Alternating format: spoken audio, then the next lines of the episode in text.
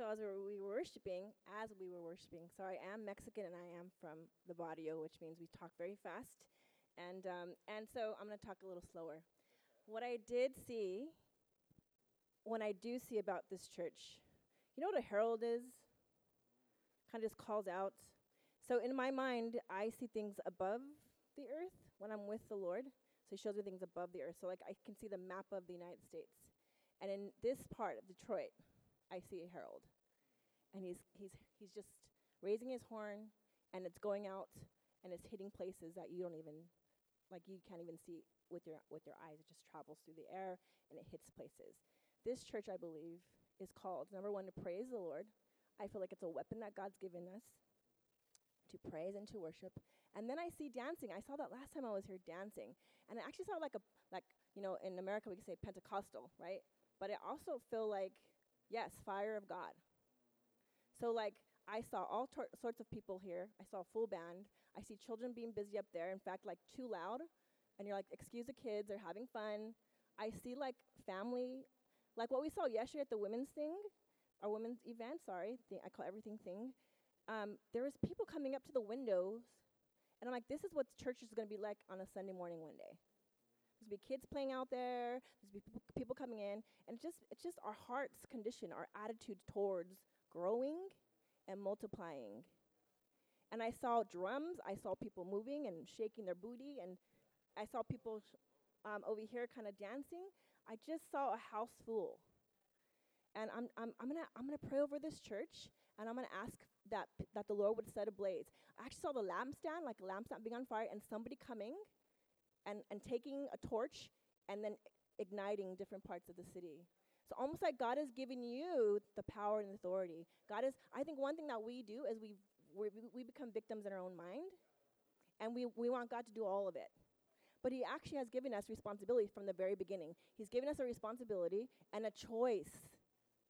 And so every day, like right now, I'm thinking I gotta go home and do dishes. I'm not like uh, they you know, I hear you guys talk very highly of us, and I love the fact that God is being glorified in my life. But I still gotta clean. I gotta get the dog out. We gotta. I gotta bathe my daughter, and who doesn't like the water. I gotta take her to preschool when she cries, and the God, like I'm a normal human being just like everyone else. But with the Lord and His anointing, and with the Holy Spirit's power and fire, we can get stuff done.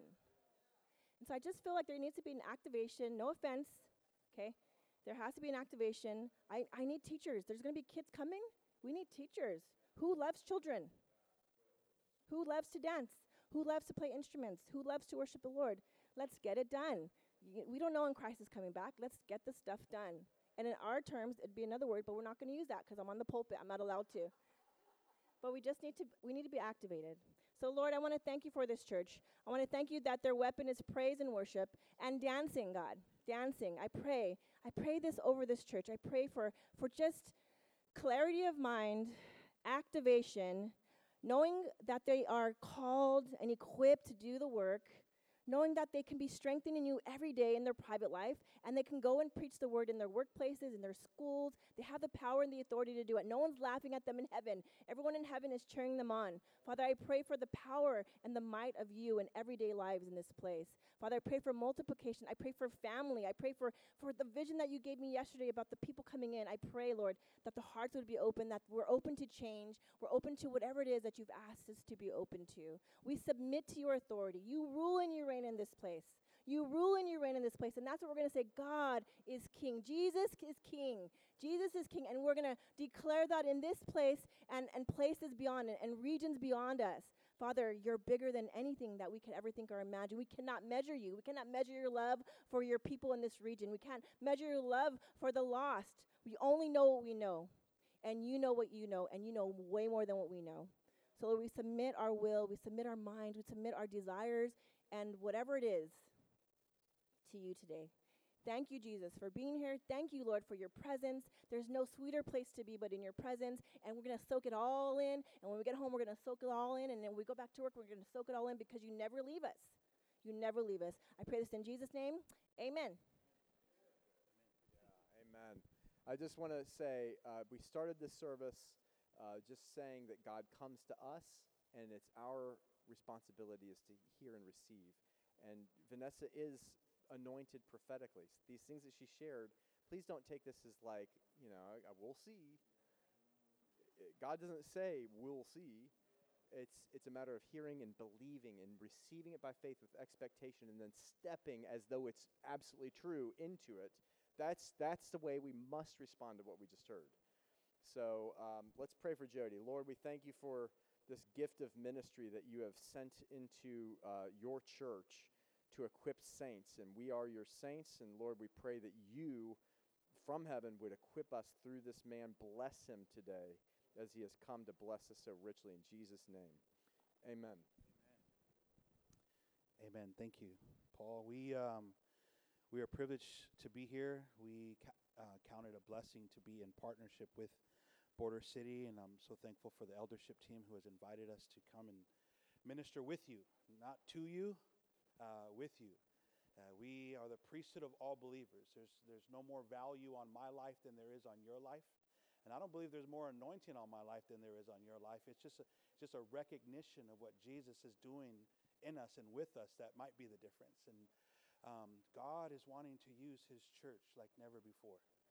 Um, and and, and, if, if you believe that we are a prophetic people, and I believe God's people are a prophetic people, um, there, there's something I shared with the leadership team last night as a reminder is a prophetic people um, see the future. And it's not fortune telling, it, it is us seeing what God is showing us ahead.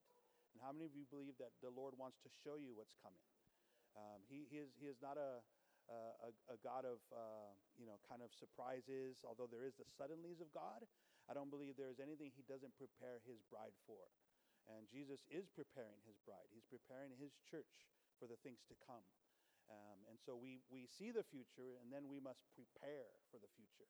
And as God shows us things, you know, uh, let's just say, you know, God, when, when a family knows they're having a child, now what happens? They need to prepare, right? You start setting up rooms, you start buying cribs, you start buying supplies for this child that's going to come. There's a preparation that takes place.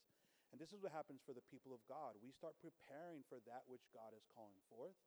And then lastly, we become, right? We begin to walk into what God has said. And, and you may not know it. Uh, Vanessa and I were talking to Paul Minda yesterday but you guys are becoming that which the Lord has called forth. You know, uh, the last time we come, th- there, some of you weren't in this room. God was prophetically preparing Border City Church for you who would come. And now you're in this place. And uh, it's like sometimes when, you know, Paul and Minda know they've seen our kids grow over some of the years. And, you know, last time they seen them, there's just like, wow, you know, they, uh, their boys, they've always been taller than me. So, uh, so, so it's just always it's been like this. But you know, you, you see children over years and you get to see these glimpses of growth. But for us as parents, we're with them every day, so we're not able to maybe see the incremental, the incremental growth that happens. But over time, you're able to look back and see, wow, the Lord is doing something. And the Lord is doing something here with Border City Church. And not just with Border City Church. I really believe that we're coming in, you're coming into a season where the Lord is wanting to do something through Border City Church. And there's a, there's a stage of, of maturity that happens with every believer, and I believe a stage that happens with every collective body of believers, which is this local church called Border City. And so there's things that God needs to do within us first before God can do things through us. Can you say amen to that? Right? I love the feedback. This is this is home for me. We get a lot of feedback in East LA, like our church is loud and um, I remember hearing a comedian one time talking about the difference between uh, black church and white church. And he's like, when you're in white church, like it's quiet. You just, you know, people listen, and then you get to go home three songs and we're out. You know, and when when when when you're in, you know, minority church, people talk back. And so this this, this comedian's like, I went I went to a I went to a black church and like you get to talk back, like like they let they let you they let you talk? Like heck yeah. So in, in la we talk back. So thank you for for making this feel like home. Um, I, I believe that the kingdom of god is advancing. Not just believe i know that the kingdom of god is, is advancing. Scripture tells us in, in, in psalms that god is a father who doesn't sleep nor slumber And we might think like, God, what are you, when are you going to do what you said you were going to do? Or, or when are those promises that you have called forth going to happen in, in my life? And saying, God is not like a man that he goes back on his promises. God is not like a human being who doesn't deliver on the things that he has said. God doesn't sleep nor slumber. And what, what I think is amazing about that is we, as children of God, have been created in our Father's image. And if we've been created in our Father's image, then we carry the DNA and even more so the characteristics of our Father. Now, this can seem counterintuitive for those of us who know we need rest, because we do. But when it comes to the kingdom of God, I think we've come through a season and as a church, not only in this nation, but globally, due to the pandemic, due to the cultural uh, struggles that we've encountered as just being human beings on this earth, especially in this nation and especially in cities like Detroit and Los Angeles. These cultural things that are taking place that is causing the church to, to fall into a slumber. To not wanting to engage what's happening in the world around us, to, to withdraw and, and, and kind of go recluse and let's, let, let's just do our church thing. You know, let, let, let's just get our feel and, and that is not the kingdom. The kingdom of God is advancing. Jesus is on the move. Our Heavenly Father does not sleep and slumber. He is administrating the kingdom of God, and we, as a people of God, are to follow the, the lead of the Holy Spirit. And so we can't be a people who are wanting to fall into a recluse slumber because God is advancing. And if we are paying attention to, to the Lord's leading, then we are wanting to stay in step with the Holy Spirit as we read in Galatians, right? To keep in step with the Holy Spirit on the move. And I really believe I shared this with, with, the, with the leadership team last night, and I was honestly going to speak on being a commissioned people, which is a, a, a very common thing for me to want to give to the people of God anywhere I go. Um, but I look back on a couple of the sermons that I've shared with you, and it's been on this thing of, of being witnesses for Jesus. Uh, last June, I think I sent a, a video sermon to Border City, and it was on being witnesses. We see in Acts, and it says, and the Holy Spirit will come, right? And then empower you, and you will be my witnesses. And so I, I love this thing on gifting, and, and I love the gifts of the Holy Spirit. And I love that you carry different gifts than I carry, and, and each and every one of us get to contribute to this amazing uh, uh, uh, kingdom advancement with our different giftings. But one of the giftings I think many believers struggle with the gifting of the Holy Spirit that empowers you to be a witness for Jesus. To be a witness for Jesus. So, there, I preached that sermon. Um, but prophetically, I just think, you know, sometimes when Vanessa and I get on the ground, things change. And, and we have to, you know, I have to be obedient to the Lord, and I can prepare all day long for what the Lord's going to share, but I, I'm going to I'm gonna probably pick up a bit from what I shared with the leadership because I believe that the Lord is wanting to lead you as a whole. And sometimes when, when, when I am able to speak into the lives of churches, I do see a large chasm between the leadership and the, the priesthood, or meaning the, the leadership and, and the saints of the church. And there's this chasm where, where the leaders are so far ahead and the saints are so far behind. And, and, and I think sometimes it's because, you know, we, we, we, we can call in ministry to come and strengthen and encourage us. And then the, the leadership team is getting meat and potatoes, you know, carne asada y arroz con frijoles. Like, you know, it, it, it's, it's like, the, the, like this amazing meal, right? And then you come into, you know, the, the, the church, you know, with, with the saints, and they get, you know, Go-Gurts and, and some juice boxes. And I, I think if, if we are going to believe that the, the priesthood of all believers is going to advance together, then you need to be, on the same diet? You need to have the same energy. You need to have the same sus- sustenance as the leadership. And so I think, I think the priesthood will rise to the maturity level that God is calling forth if we have faith to give it to them. Is that cool? All right, if you have your Bibles today, you can turn to Joshua chapter 1. Um, if you want to take um, notes today, the, the, the title of this sermon will be A Riverbank Moment. Riverbank Moment. And so here in Joshua 1, we, we, it reads like this. It starts out pretty drastic. And if you know, you know, coming into this, you know, Genesis, Exodus, Leviticus, Numbers, Deuteronomy, and then Joshua. Right? So Exodus is, is the story of the, the children of Israel exiting um, slavery out of Egypt uh, and then we see the, the, the, the, life and the ministry of Moses. Uh, his leadership is, is, is really defined um, at the end of Exodus. And then we have Numbers and Deuteronomy and Leviticus. And these are like the law of Moses and the instructions of God to his people um, on, on, temple worship and, uh, and all, I mean, tabernacle worship and all, all of handling his presence and how they're supposed to conduct themselves being, now that they have been separated by God, torn out of their, out of their slavery by God, by the hand of God, through the miraculous wonders that he performed back in Egypt, now being sanctified by his law to be the righteous people of God, right? Then at the end of um, th- this ministry, we see that the entire first generation, outside of two family units, Joshua and Caleb, have passed. These people who had come out of slavery into the desert wilderness, who, who, were, who were circling for 40 years, they still had the hand of God upon them. The provision of the Lord was seen. But there was something in them that didn't enable them to enter into the promised land.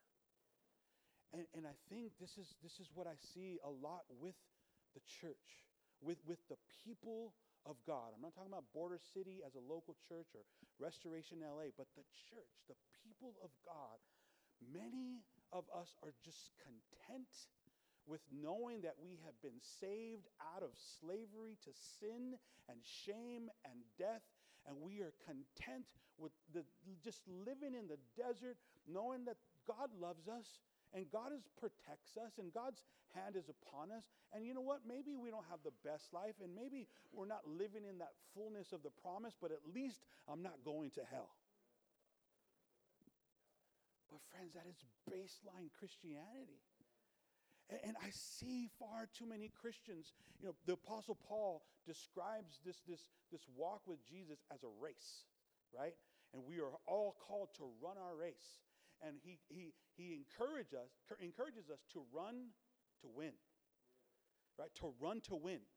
And have you ever seen, have you ever watched the Olympics and just see like, like some of these amazing athletes? I mean, I grew up, uh, I mean, I, I um, went to, I remember going to the Olympics in Los Angeles in 1984 at the, at the LA Coliseum.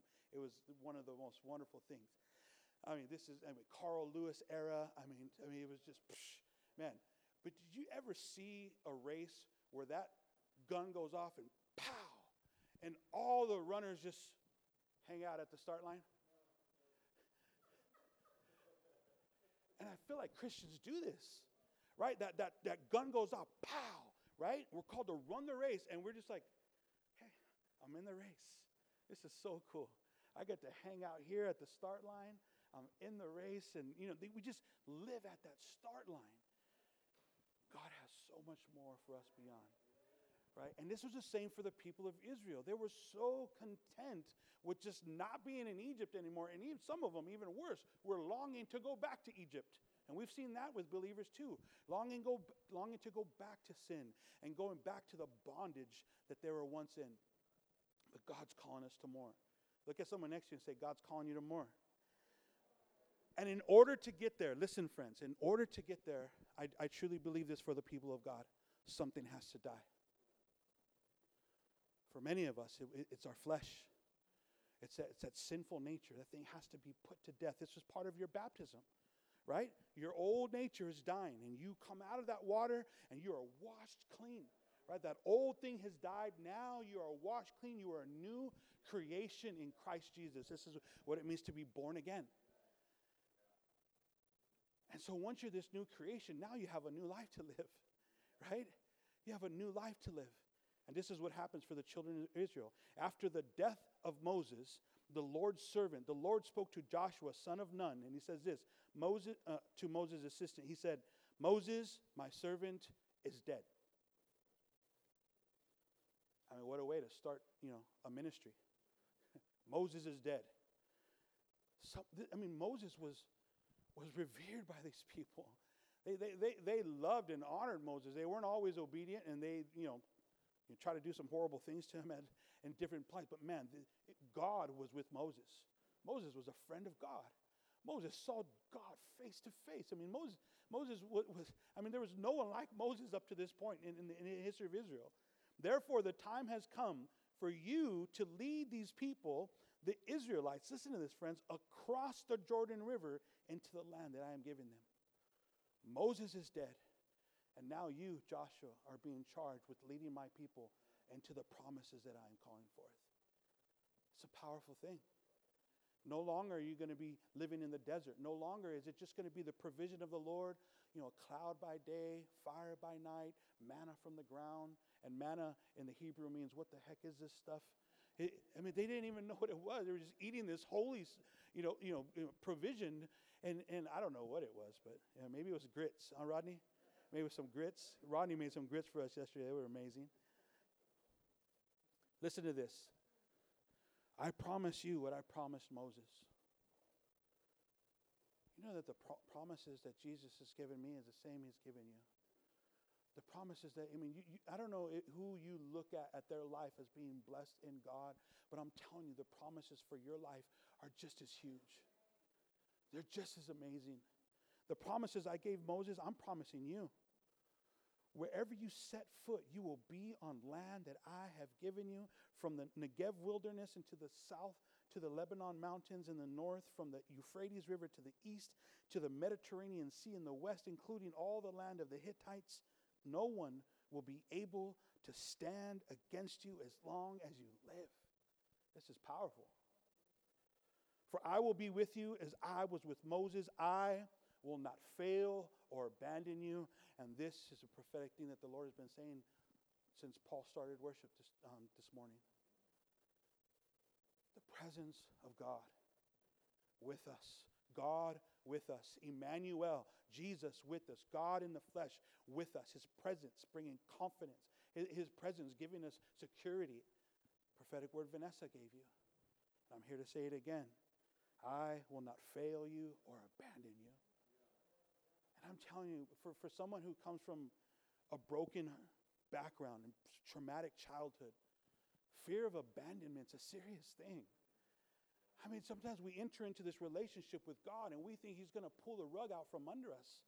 Or maybe we've had hurt in the church and we've seen the church do it wrong and we've been hurt by that. We feel this fear of abandonment, like I'm afraid to engage because I'm afraid that I'm going to be left alone to do it. God says, I will not fail or abandon you. And this, and this is what he says Be strong and courageous. Look at someone next to you and say, Be strong and courageous. Listen to this. For you are the one who will lead these people to possess the land that I swore to their ancestors I would give to them.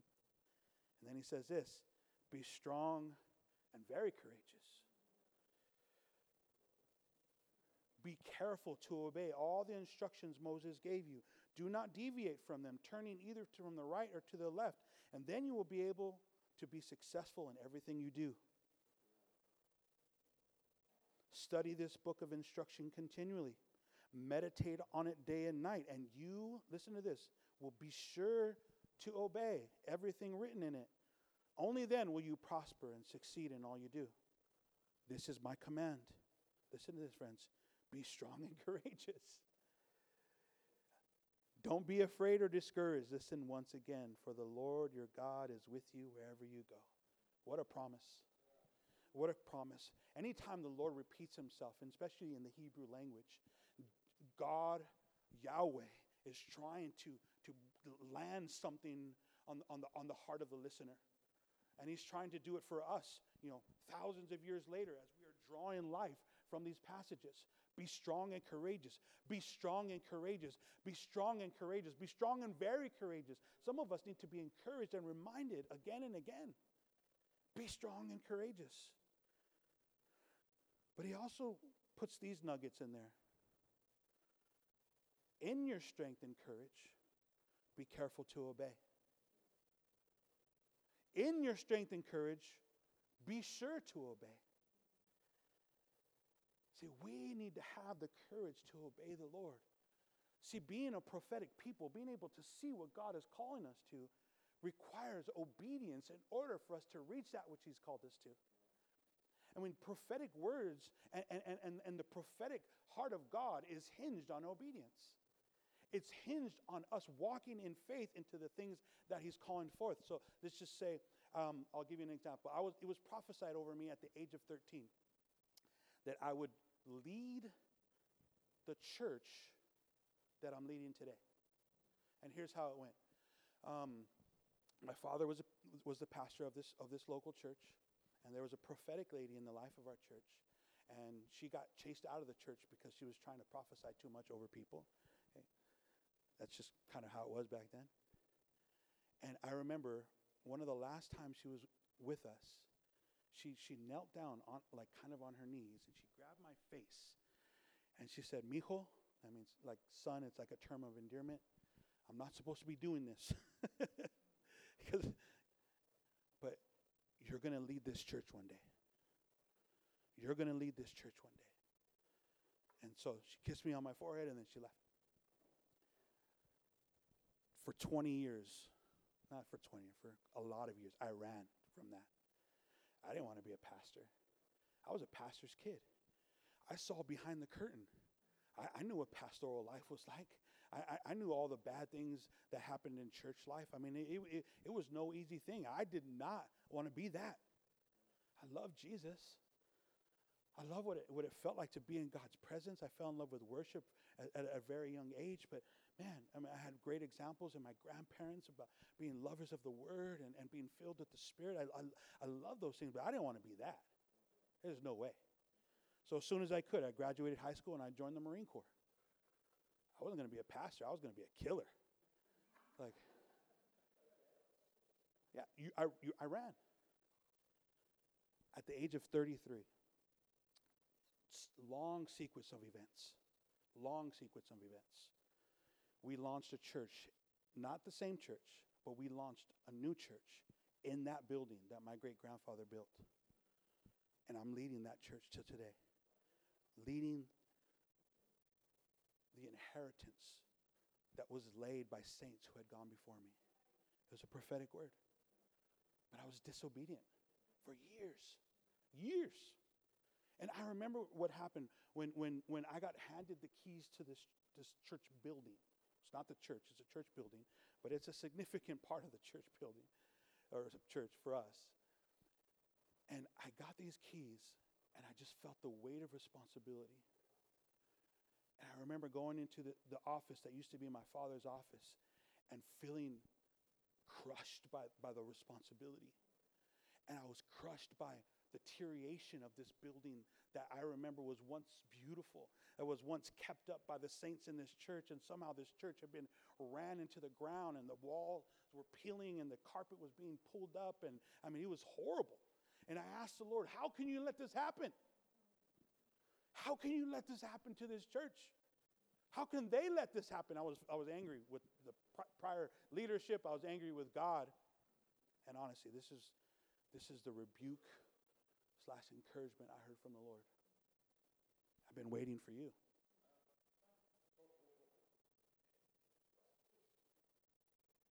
I've been waiting for you.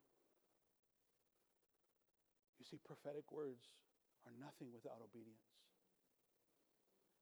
And at the age of 13, a woman told me I would lead that church. And I ran, and it took 20 years, 20 years for me to walk into that. 20 years. Be strong and courageous. Be strong and very courageous. Be strong and courageous, but be careful to obey. Be sure to obey. If you believe that, say amen. Listen, the Lord your God is with you wherever you go. Listen, there's confidence in God's presence. In Border City, I really believe that the, the, the, church, the church that Jesus is building is in a season of needing great courage. Needing great courage from you. Needing great courage for me. courage to be the people of God, courage to be on mission, courage to fight battles, courage to enter into the promises. I mean, we all want the promises of God to be fulfilled in our lives, but oh, do we have the courage to hold on to Jesus until we get there? The courage to fight the fights, the courage to be the holy people He's called us to be. And that word holy means set apart. And in Spanish, it means something, it, the word is santo. And, and that kind of saints, right? Holy people, santo. To be holy, set apart. I mean, we, the people of God have always been marked by the presence of God. Holy people. Now, listen to this. We're going to skip forward into Joshua 3. Joshua, Moses is dead. You now need to lead these people into the promises. It's going to take courage from you. But listen to this. Early the next morning in Joshua 3, Joshua and all the Israelites left Acacia Grove and arrived at the banks of the Jordan River where they camped before crossing. And three days later, the Israelite officers went through the camp, giving these instructions to the people when you see the Le- Le- I'm sorry, Levitical priests carrying the ark of the covenant of the Lord, your God, move out from your position and follow them. And if you know anything about the ark of the covenant, it was this it was this this, this beautiful ornate box that they that they used to carry very significant things that the Lord instructed them to put in there. The law of Moses. Um, um, but listen, this thing more than anything carried the presence of God. It was, it was the embodiment of the presence of God. It was something that the people of God were able to look to and recognize that the presence of God was with them. And he was saying the presence of God needs to go before you as you enter into this promised land. So f- when you see the, the, the, the priest carrying this ark, get behind it. Line up behind it, get behind that presence, and follow along. And since you, listen to this, since you have never traveled this way before, this is significant, friends. Since you have never been to this place before, since you have never entered into this space before, since you have never been here before, and I believe that's what God is calling us into in this season as a church. You, Border City, Restoration Los Angeles, His church, we are entering into a place that we have never seen before. I mean, this world is, is not like it's ever been before. I mean, just think about the things that are happening. Every generation thinks like, you know, this next generation has been the worst or whatever it is. And I don't know your, your global view on the world, but we need to have a God sized view of what's happening in this world, a kingdom view, a Christ like view of what's happening in the world. And I'm telling you, it's going to require us to enter into spaces that we have never been before. Since you have never traveled this way before, they will guide you. Priests, the leaders of God who carry the presence of God will guide you. But more than that, the very presence of God itself, the Holy Spirit for us in the new covenant, will guide us and lead us. Stay about a half a mile behind them. And this was very, this was very uh, um, particular to them because the presence of God uh, was so mighty at that time. I mean, if you mishandled the presence of God, you'd be struck and dead. I mean, we see how King David tried to usher in the Ark of the Covenant that was stolen uh, um, by um, the giants, uh, Goliath's tribe, whatever were they? The Philistines, right? The Philistines stole the Ark of the Covenant, the presence of God. And when David got that thing back, he was so excited to just bring it back in. He's just like, you know, bring it in and all that kind of stuff. And, and one man mishandled it the, the ark was about to tip over, and he put his hand on that ark and was struck and dead. And Abraham, uh, David was like, Lord, we were trying to do a good thing, and, but doing a good thing needs to be done right when it comes to the presence of God, right? Keep a clear distance between you and the ark, and listen, make sure that you don't come any closer, right? Thank God in this new covenant, we, we have the presence of the living God inside of us. We, we are essentially the ark but the, the presence of God indwells in us, the children of God. What a beautiful thing. And we get to allow the Holy Spirit inside us to lead us and guide us to, to the, where we're going. So here's the crossing of the Jordan. So if you're taking notes, number one was be strong and courageous. Number two, listen, friends, is when the presence move, we move. When the presence of God moves, we move. We need to be ready as the Holy Spirit. And be, part of being a prophetic people is we're, we're listening, we're watching, and we're obeying. Listening, watching, and obeying. God speaks, we listen. God moves, we move. The people of God have always been marked by the Lord's presence. This is what sets us apart from being anyone else on the planet is the presence of God. In Exodus chapter 33, we see Moses have, have this conversation with the Lord and his presence. And he says this Then Moses said, If you don't personally go with us, don't make us leave this place. God, if you are not going with us, then don't make us leave. We don't want to go. How will anyone know that you look favorably on me, on me and on your people if you don't go with us? If God does not go with us, what makes us different than anyone else? How are, how are we differentiated from any other people group on the planet if God is not with us? And he says this For your presence amongst us sets your people and me apart from all other people on the earth. Isn't that powerful? It's the presence of God that separates us from anyone else on this earth. We should love the presence of God. When God's presence move, we move. And the old covenant, Levitical priests were charged with carrying the Lord's presence. And the new covenant, listen, friends, the priesthood of all believers, the priesthood of all believers is charged with carrying the Lord's presence. You and I get to carry the Lord's presence. What a privilege that we get to carry the Lord's privilege. But it's significant that these priests are identified and leaders, listen, friends, leaders, and this is a challenge that I gave to your leadership team last night. Leaders must be marked by the presence of God.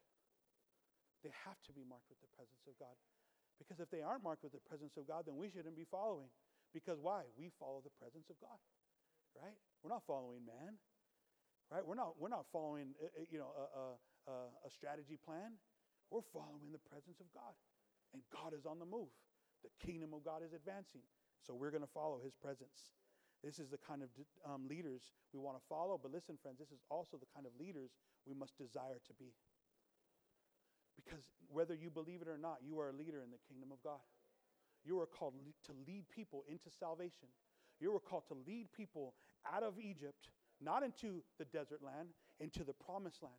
This is what you're called to be a herald for that Vanessa was talking about, to be a herald for the kingdom of God, to preach the gospel to all mankind, to lead them to be followers of Jesus.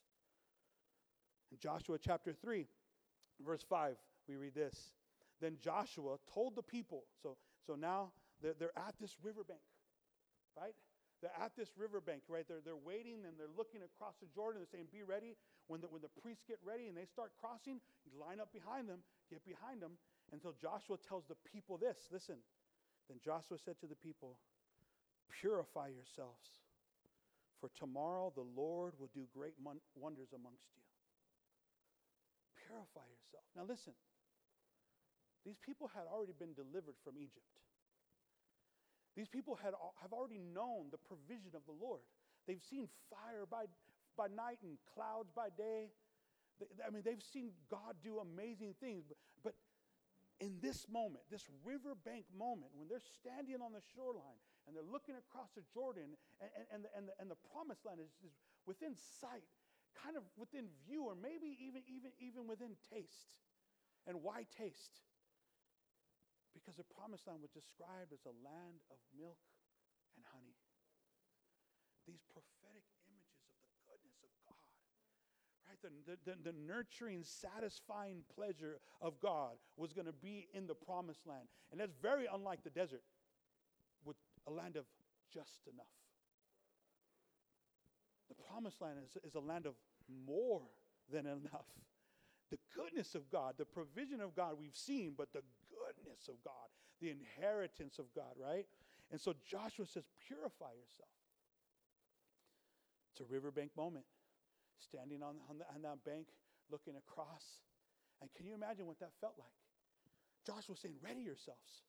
Get yourselves ready. And this was not just, you know, individual adults. There was women, children. I mean, this was like, get your stuff in order. We're about to go. And I don't know if you've ever been like on a camping trip when you have to go places, I mean, I, have I've shared this with people. I was like, when I go on a camping trip by myself, it's easy.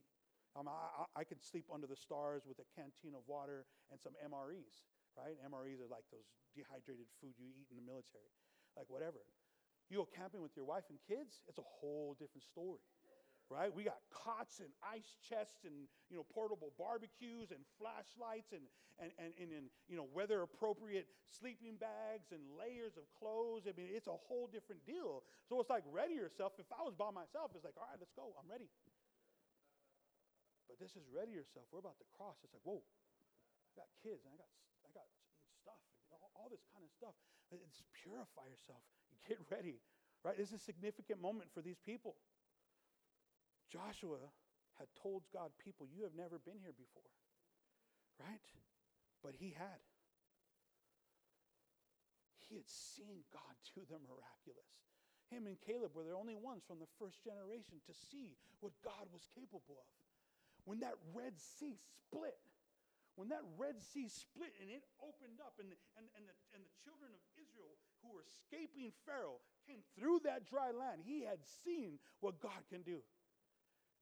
Prepare yourself for tomorrow the Lord will do great wonders amongst you. This is so good. He knew this next generation of Hebrews was about to experience something amazing. He knew it prophetically, and he was telling them, Get ready. God's going to do something awesome. Be ready, be ready, be ready. And I'm here to prophesy over you today, Border City Church. Be ready. God is about to do something amazing in your life, in the life of this church. And, and, we can't think about this only individualistically, and we can't think about this only corporately. We have to think about this holistically. God is wanting to do something amazing collectively with Border City Church, which also means God wants to do something amazing with you in your life. We can't separate the two. You're in a riverbank moment. Purify yourselves, for tomorrow the Lord will do great wonder, wonders amongst you. That word purify, it's translated in three different ways in the English language um, if you look at different versions. Purify in the New Living Test, um, Translation, consecrate in the English Standard Version, and sanctify in the King James Version. These three words, all meaning the same thing. And it's a Hebrew word, right? It's hit kad dasu. I can't say, I don't speak Hebrew, but there it goes. But listen to this it means to consecrate, to sanctify, to prepare, to dedicate, to be hallowed, to be holy. Act like you're, act like you're, se- you're separated by God. Act like you're set apart. I don't know if you ever heard that saying. You've heard a parent say, You better act like you belong to somebody. Right? You better act like my son. This is what I, I, I tell my son when I drop him off at school. You remember whose son you are? His and mine. Act accordingly. Sanctify yourself. Be hallowed. Be holy. Be sanctified. Be separate. Be set apart. Get yourself ready. Align yourself up with the kingdom of God. Align yourself up with what God is calling forth. Align yourself up with the prophetic words that God has spoken over your life. Get ready because God's about to do wonders. And I believe that for you. I believe that God is about to do wonders amongst you. Ready yourself in the Lord, not just, not just in the flesh, you know, not, not just behavior modification. Align yourself up, ready yourself in the Lord. Align yourself up with Jesus. Align yourself up with His Word.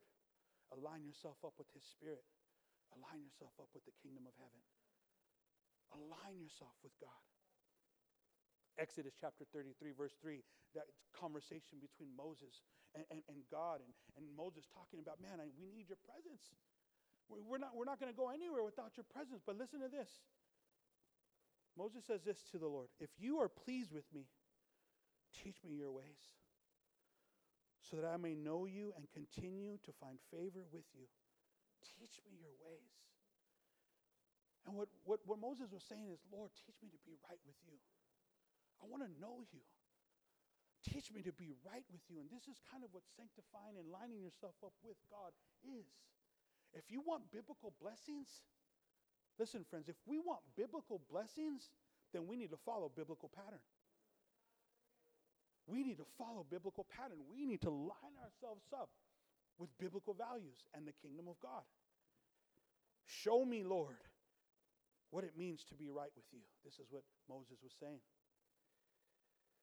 Matthew Henry says about this, this passage in, um, in Joshua. It says, See what preparation we must make to receive the discoveries of God's glory. Man, you want to see God's glory? Then you need to make some preparations to, to experience God's glory. See what preparations we must make. See what does it mean to sanctify myself? What does it mean for Border City to align itself up with what God is doing in the kingdom and wants to do to impact this city? Align ourselves up to make the preparations necessary to see the glory of God fall on this city. Make the preparations to see the glory of God fall on your life. Make the preparations to see the glory of God fall on your marriage. Make the preparations necessary to uh, fall on the glory of your children. Make the preparations to see the glory of God fall on your finances. I mean, you just take this to the nth degree. Make the preparations. Our, our job is to align ourselves up with Jesus. It's not to earn it, not to gain it. There's not Jesus. Jesus has already called these things forth, and it's us lining ourselves with it. If you believe that, say amen. I believe the church is in a riverbank moment, friends. We're in a riverbank moment. We're standing on the edge of that river. We're standing on the edge, and God is showing us the promised land. We're no longer in Egypt, a place of bondage and shackles. We're no longer in the desert, a place of just enough. We're standing on the edge of God's promises.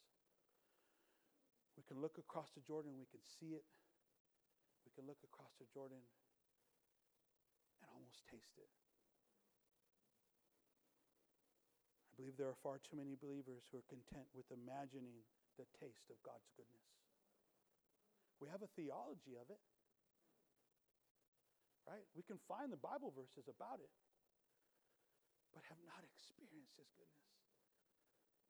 You know, we can't give anyone anything that we don't carry ourselves. We can't give anything to anyone we don't carry ourselves.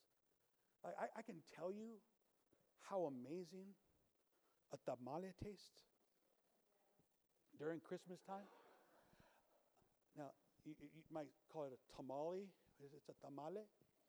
And a tamale is, is like maize, corn, corn maize, right? Wrapped or, or stuffed, stuffed cornmeal, stuffed with meat and cheese and sauce.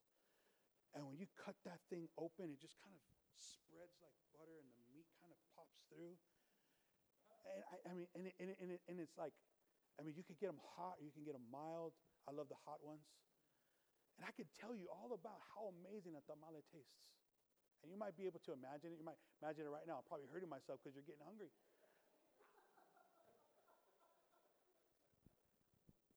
But if I gave it to you, but if I gave it to you and you were able to taste the goodness of God, because I carry it. And I can't give you anything that I don't carry myself. Friends, we can't give anything to our, neighbors. We can't give anything to our city. We can't give anything to this nation that we don't carry ourselves. We're standing on the edge of the promises. And I believe there are far too many of us who are imagining the goodness and not experiencing the goodness. Too many believers content with living on the edge of God, God's promises and not in God's promises. That's the riverbank moment, I believe, for the church today. Walking in the fullness of what God has for us. What's holding you back from crossing the Jordan? What's holding you back from crossing that Jordan? What's holding you back from living in God's promise? What's holding you back and causing you to settle rather than pioneer? I mean, have you heard that, like, like settlers and pioneers? I mean, when sometimes you, we think they're the same thing, and they're not. Pioneers are the trailblazers. They're the ones who face the giants. They're the ones who pave the roads, and then the settlers come behind and set up shop. We're called to be pioneers. We're called to be trailblazers, to continue to follow the presence of God that is on the move and advancing today. It's that thing. What's that thing inside of you that needs to be surrendered to the Lord? Because purifying yourself means maybe you need to rid yourself of some baggage, right? I remember one time we were, I was in the, when I was in combat training um, in Camp Pendleton, California. It's a crazy storm. I, I was I was I was in infantry training school, and there was this huge storm that that on the ocean um, near near San Diego down there, and there was this. We were in combat town. It was like this urban setup, you know, for for us to learn urban warfare, and so we were over there, you know, doing door to door drills and learning how to jump off two story roofs and rappelling and stuff like this. And this storm started sweeping through, and the, the, the leadership of our platoon was like, hey, we're going to have to get back to the barracks because this, this storm's coming through. And there was a river that separated where we were from. I mean, there's not a lot of rivers in California, but there was one here. And it, it's coming, um, separating us from the barracks. And so they're like, we need to cross, right? We need to cross. And so as we were thinking we're crossing, I mean, here we are with everything we owned on our backs, these 90 pound packs that had, you know, shelter halves and ISO mats and uniforms and food and, and flashlights and canteens and ammo and our and M16. And so they were like, strip everything down. You're not taking anything but water and your weapon. Let go of the baggage. We got to get to this river. We got to get to this river. And sometimes we have to think about the things that we need to strip off of our lives in order to cross this river in order to cross this river, we have to strip those things, right? Is it fear? Is it fear that's causing you to stay on the edge of the riverbank and not, not get into the river? Surrender it to the Lord. Is it complacency? That complacency where we're just content, like, hey, know, it's kind of cool to stay here at the edge of the river. I mean, a lot of people in California go to the river. I mean, I don't know why we go to the river. When we have the Pacific Ocean on the other side, people don't go to the desert river. It's weird. We got 800 miles of coast in California. People go to the Arizona River. It's like the weirdest thing. But it's complacency. Let's just hang here on the riverbank. No, get in the river. If it's complacency, surrender it to the Lord. It's a spiritual laziness. Gosh, I know what that's like. To just be spiritually lazy, just be tired. I don't, I don't want to do this church stuff anymore. And that's a, the, the thing, friends, that's a lack of revelation. It's not church stuff. The church is not the kingdom, but the church is in the kingdom. And we have to recognize this is a kingdom thing, not a church thing. This is about Jesus and his glory. This is about God who has called us to the promised land. And we're thinking that this is about us. We're thinking the promised land is for me. No, that's the Lord's land. And he is calling you to come and be a part of it. And we think this Christian thing is about making my life awesome, and it's not. It's about bringing glory to King Jesus. And when we have that kind of revelation, everything changes. Why do soldiers do what they do? For their own glory? For the sake of their nation, who they signed on the bottom line to give one's life for no matter what. This is what we've done when we said yes to Jesus. We've answered the call of the commander in chief of the kingdom of God. This is what we're called to do. I've experienced these things, friends fear, complacency, spiritual laziness. I've experienced living on riverbank moments and wanting to just stay there because crossing just seemed too much. But the Lord is saying, My presence is with you. Come. Come and see the goodness of God on the other side. Come I have so much more for you. I'm not, you weren't meant to live on the riverbanks of the Jordan. You're meant to not even live in the river. You're meant to live in, in, on the promised land.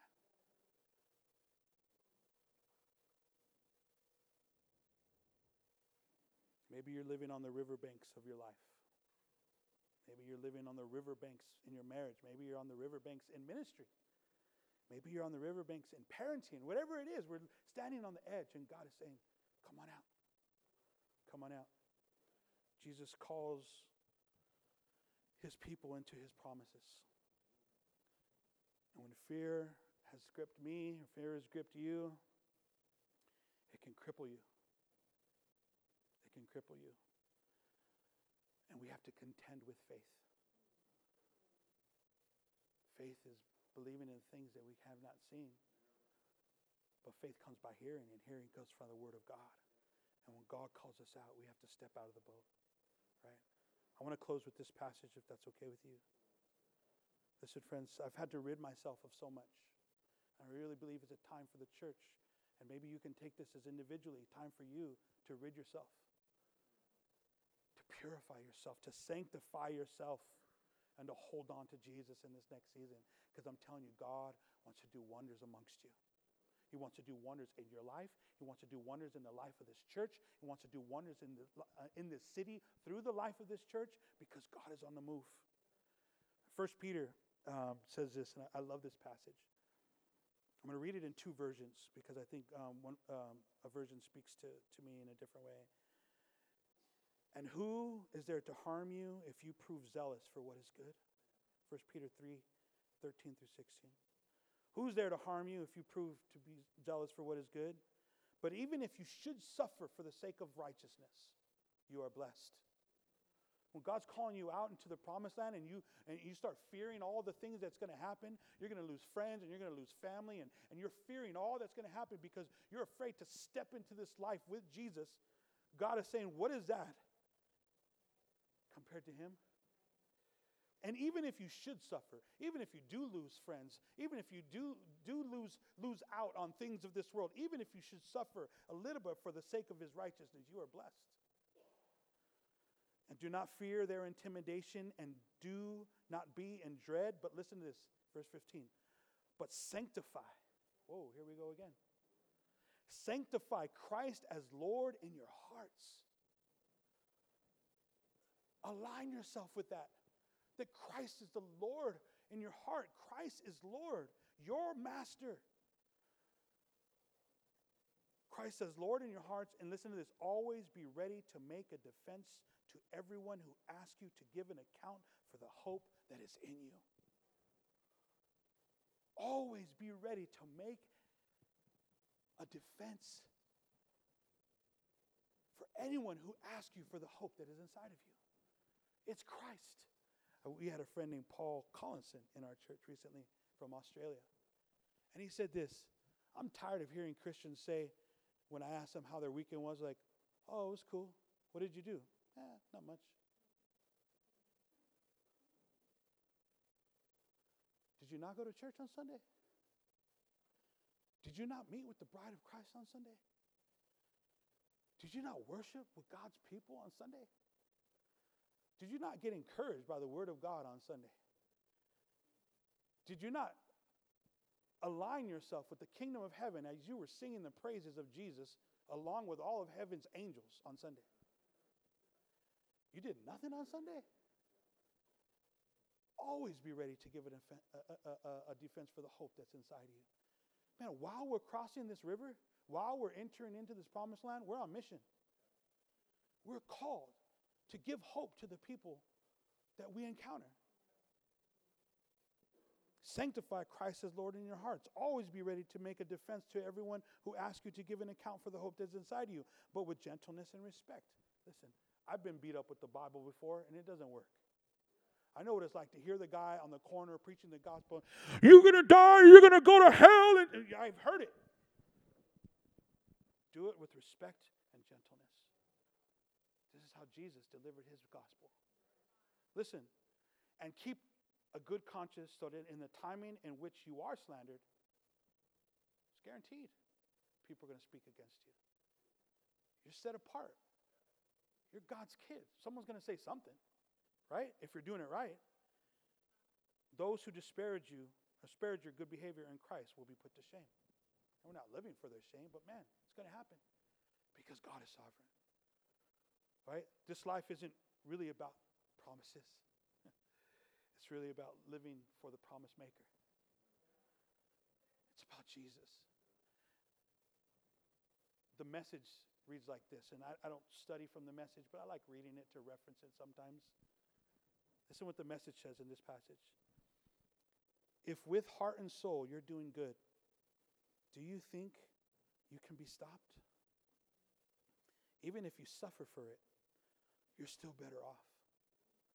Don't give the opposition a second thought. Through thick and thin, keep your heart at attention and adoration for Christ. Keep your heart at attention and adoration for Christ. A military man knows what this feels like. When an officer walks into the room, your body locks and cocks in attention. and You give that man every ounce of you. This is what we give to Jesus. Keep your heart at attention with King Jesus. This is what it means to sanctify him as Lord of our lives. Be ready to speak up and tell everyone who asks you why you're living the way you are. Man, how come you don't cuss anymore? I'm still working on that, friends. But you've changed. What's going on? Ah, I just don't feel like doing it. Jesus is doing something with me. How come you don't do this activity that we used to do anymore? Because Jesus is changing me. How come I don't see you on Sunday morning, uh, you know, going to the, to the soccer games anymore? I don't feel like it. I've chosen to go to church on Sunday.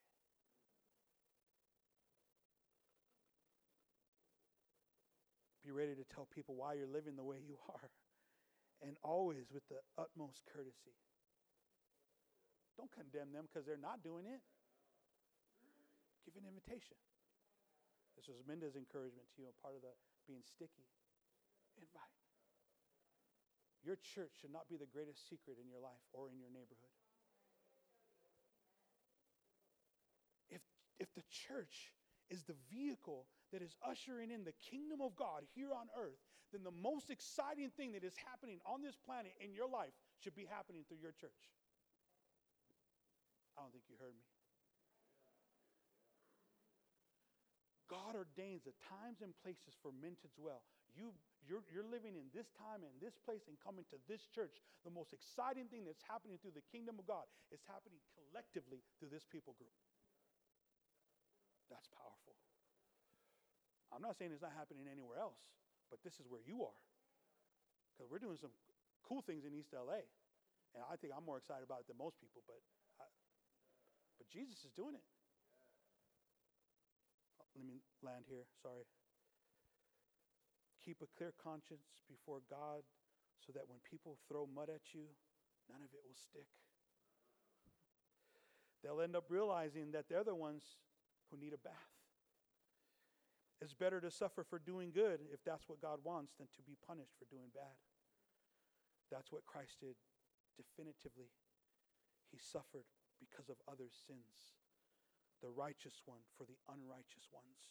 He went through it all, was put to death, and then made alive to bring us to God. Ah, oh, is that amazing? If you guys are willing, would you guys please stand with me this morning?